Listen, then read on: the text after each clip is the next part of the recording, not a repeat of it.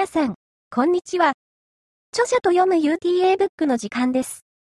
現在、愛、自分の中の自分、意識の展開、バージョン3を、著者、塩川佳代さんと共に読み進めています。今日は、第20回目の放送、19、意識を展開すれば、もちろん、人間としても成長します。ページ数では、141ページから144ページの部分です。では、塩川佳代さんに朗読をお願いします。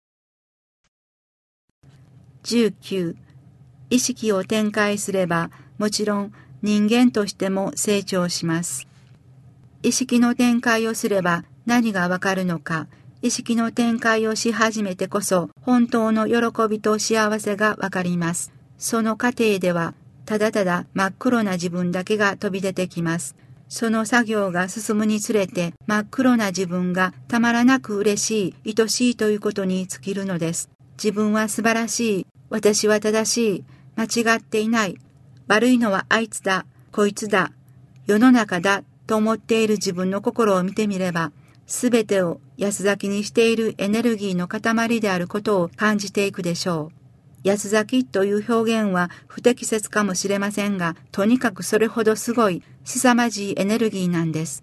正しい、間違っていない、私は偉い。あなたはこのエネルギーで日々生きていませんか？あなたの心を見てください。あなたは本当に正しくて間違っていなくて偉いのでしょうか？これからはその答えとなるものがどんどん自分に訴えてきて、自分を変える方向に行かざるを得ない状態になっていくのだと思います。形の上でいろいろなことが起こってくるから、人は何かを考え、何かを思い、そして自分の腰方、行く末を思います。それが本来の人間の姿だと思います。それで、根本的な間違いに気づくことは難しいかもしれないけれども、少なくとも愚かな自分を感じる時が必ずやってくると思います。人知が及ばない大きな流れをそれぞれの心が感じていった時に、人は必ず変わっていきます。私はそのことが信じられるのです。自分とは何かを心でだんだんに知っていき、そしてこうして今あることが幸せだったと心から思えるから、一人の人間としてはまだまだお粗末で課題もたくさんありますが、お粗末ながらも以前と比べれば肉も成長をしていると思っています。誠を尽くしたい母親にそう思います。単に世間で言う親孝行ではありません。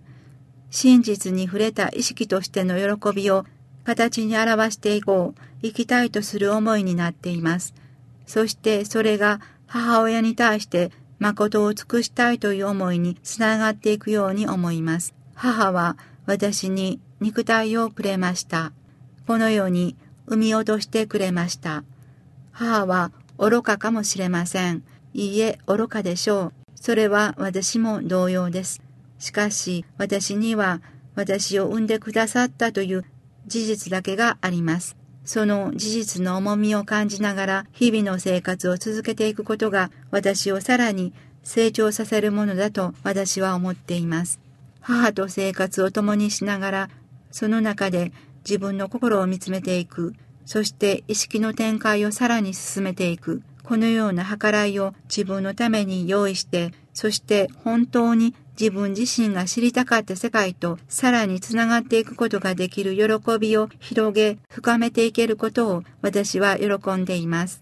どんなこともみんな自分の意識を展開させることに活用していくように自らが誘っているんだと思います。目標は意識の展開です。私たちすべての意識は愛の中にあったことを現象を通して知っていくように仕組まれています。ありがとうございました。著者と読む UTA ブックでは、いよいよ7月から新刊ありがとうの朗読が始まります。ありがとうの本がお手元にある方は、本を手にして朗読を聞いてみてください。それでは、また月曜日にお会いしましょう。